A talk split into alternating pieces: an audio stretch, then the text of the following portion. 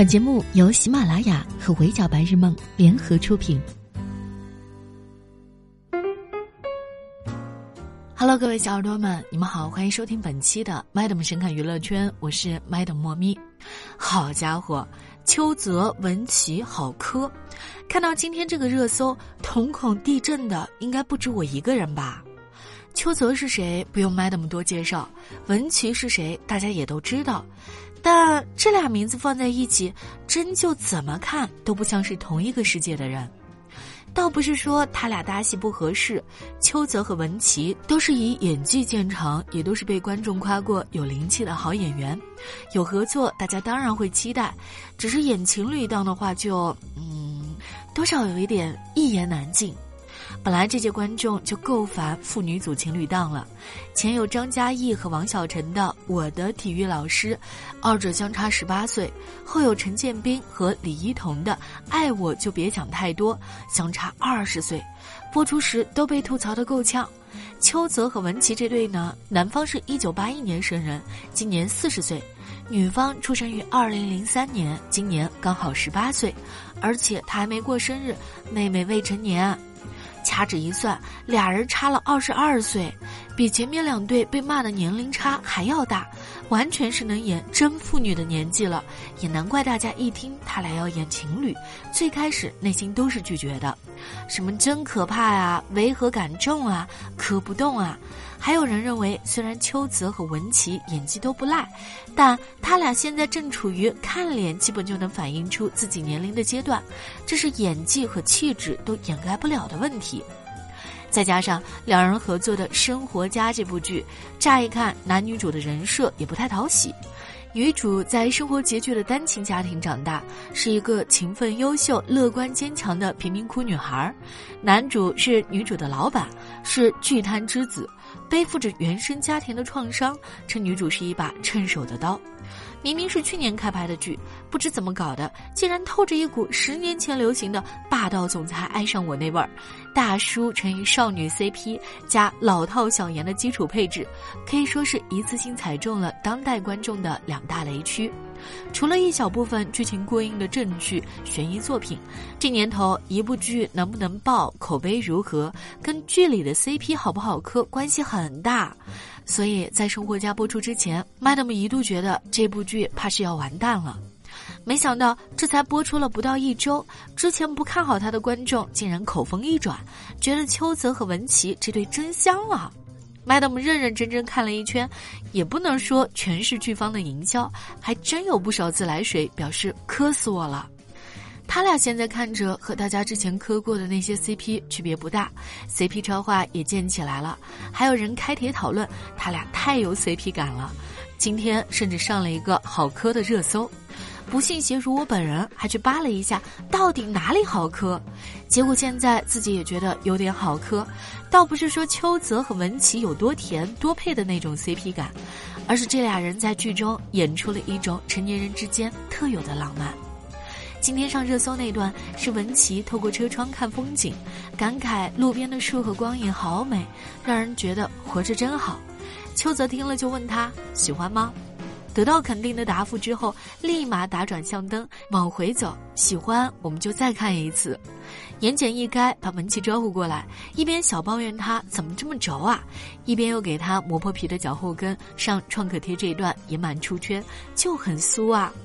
会每天开车送女生回家，吵架生气了把人赶下车，考虑到她的安全，也一直开着车灯在身后默默的跟着，还陪她上了公交，以及各种好磕的小细节，比如怕女主撞到就捞她一把，是那种自然而然、丝毫不油腻的肢体接触。为保护女主受伤了，但第一反应还是关心她有没有事。女主做直播，男主就蹲守直播间熬夜陪她聊天。而且也没有那么多猜疑、试探、弯弯绕绕，不会出现让观众隔着屏幕替他俩干着急的别扭场面。男主问女主：“他的认可很重要吗？”女主就会毫不犹豫的给他一个肯定的答案。还有什么？你是我的神迹，你可以把你的后背交给我。刚才顾总夸我的话，已经和我第一次拿到奖学金、流量非凡，并列成为我人生四大高光时刻之一啦之类的直球攻击。总之就是开播前看似老套的年龄差距大加职场养成系被吐槽父女组，开播之后菲娜 CP 却让不少观众真香了。不过，也就是今天这波热搜再次出圈，让 Madam 发现这届网友对邱泽的观感真是一如既往非常复杂。刷评论区能看到真情实感磕 CP 安利剧的。能看到夸邱泽这个老男人怎么这么会，怎么这么酥，他好有魅力，这么多年了还是会为邱泽心动的，以及纳闷邱泽怎么还没凉，看到这个渣男就出戏的。确实，邱泽这个人的口碑好起来也就是这两年的事，而且仅限于颜值、气质、演技这一块儿。很多人提起他的第一反应仍然是渣男。还有人把邱泽和一些有出轨黑历史的男明星相提并论，说有他就不想看《生活家》这部剧。咱有一说一，要说邱泽这个人渣吗？好像确实挺渣的。他在感情里不主动、不拒绝、不负责那套，导致他几段恋情都开始和结束的莫名其妙。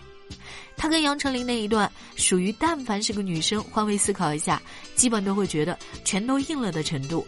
邱泽和杨丞琳是在二零零三年拍摄《原味的夏天》的时候传出恋情，虽然被拍到各种证据，但双方始终没有承认。直到二零零七年，杨丞琳上《康熙来了》才坦诚这段感情伤自己很深。杨丞琳倒是依然没有点名他吐槽的人是邱泽，反而是小 S 听完这一段过去，气到直接说：“邱泽也太过分了吧。”杨丞琳喜欢看喜剧解压，却被对方嫌弃总看这些没营养的节目。两人交往八个月，见面不到十次。杨丞琳想他的时候联系他，七天后才得到回复：“能不能给我点自由？”男方对他爱理不理，但又要求叫你过来的时候你就要过来。后来杨丞琳终于受不了了，提出分手。男方也一直装死没回应，一周之后才告诉他：“我觉得你说的很好。”分手后，杨丞琳伤心爆哭，对方不仅开车走了，留下杨丞琳一人，还教训她像要糖吃的小孩儿。可唐嫣那段恋情也让邱泽被骂得够呛，在八五花之八内娱的那几年，邱泽这个名字基本上一出现就会被各家粉丝辱骂。这段感情同样没有得到承认。从《夏家三千金》开始，邱泽一连和唐嫣合作了四部戏，戏里戏外都很甜，被拍到各种恩爱的痕迹，甚至邱泽车里挂着唐嫣的照片，他都解释为只是祈福。哪怕被记者当面逼问，邱泽仍然是“你们等我追到了再问会比较好”，而他旁边的唐嫣则一脸娇羞配合他表演，接了一句“我可不好追”。邱泽和唐嫣那几年属于虽然没有明着官宣，但也没有打算藏着掖着的状态，没少被狗仔拍，恩爱也没少秀。关键是身边人都知情，唐嫣当年的闺蜜杨幂还喊话邱泽，叫他好好珍惜身边人。结果台媒突然就爆出邱泽出轨李玉芬，半夜带着女方开车兜风什么的。虽然出轨这事儿被双方团队否认了，但邱泽很快又宣称自己是单身，和唐嫣已经七个月没有见面了。被气到的唐嫣娘家人就开始挨个捶邱泽，唐嫣助理直接发了他俩的生日合照，表示唐嫣曾经特意飞台湾给邱泽过生日，表示唐嫣一直为了邱泽被骂被污蔑，他却对不起唐嫣，骂他敢做不敢当，你丫不是男人，还要伤害他到什么地步？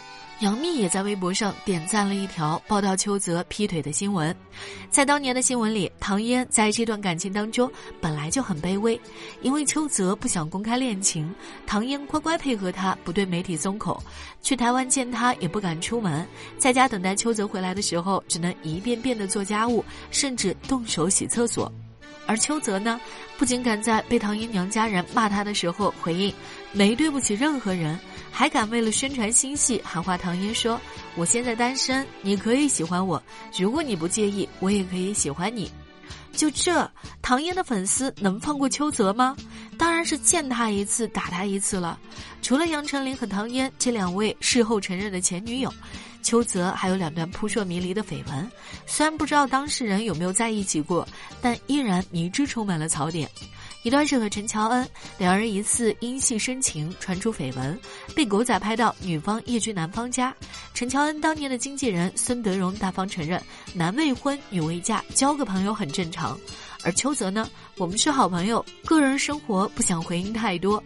一段是和张钧甯，秋泽这边倒是剃头挑子一头热，自己冲在绯闻的前线生产瓜，甚至难得主动承认了一次恋情，而美女看起来并不怎么想要搭理他。开头是熟悉的深夜约会，狗仔拍到秋泽开车载着张钧甯兜风，两人坐在车里聊天。邱泽飙车甩掉了狗仔，狗仔转头去张钧甯家蹲守，等到张钧甯带着两名助理打车回家，拍到的料不算实锤，但这家媒体表示，他们之所以跟拍邱泽张钧甯，是因为已经接到爆料，说两人此前曾经同游日本，关系亲密。这消息一出，邱泽经纪人火速承认了，努力追求中，请大家祝福。邱泽本人更表示，他是凭直觉认爱，没有和张钧甯商量。因为女方人在欧洲有时差，行程安排的很满，他不想打扰她。记者问他：“那张钧甯知道让爱的消息吗？”邱泽回：“不知道。”张钧甯这边也出来回应了，但主要是打脸邱泽。他不同于认爱的说法，很享受当下忙碌的工作状态，对邱泽的努力追求。张钧甯回道：“感谢抬爱。”怎么说呢？给人感觉就很像大学里那些摆好一地蜡烛，准备送花表白女生，但事先根本不知道人家对自己有没有意思，要么碰运气，要么道德绑架，趁人多起哄在一起，给女方施压的幼稚男生。觉得是邱泽经纪人还要强行挽尊，我不觉得张钧甯是要打阿泽脸，他是个正向而有礼貌的孩子，我的解读是正向。这桩桩件件的骚操作积累下来，该说不说，确实挺让人窒息的。邱泽的路人缘自然也好不到哪里去，不知道他自己是不是也意识到了这一点，在张钧甯之后就没有再传过绯闻了，看起来开始一心搞事业，成果无疑是显著的。毕竟不考虑其他方面的因素，光从一个演员需要的职业素养来看，邱泽的表现都很优秀。和文琪合作的生活家，我们开头提了，文琪妹妹的表现固然值得一夸，但大家之所以能磕到这对相差二十二岁的父女组 CP，邱泽保持良好的颜值和身材，清爽去油的演技同样功不可没。至于邱泽的业务能力到底值不值得大家对他的印象大改观，我只能说，现在看来，虽然有一部分观众真香了，但邱泽在内娱路人缘这块恐怕仍然任重而道远。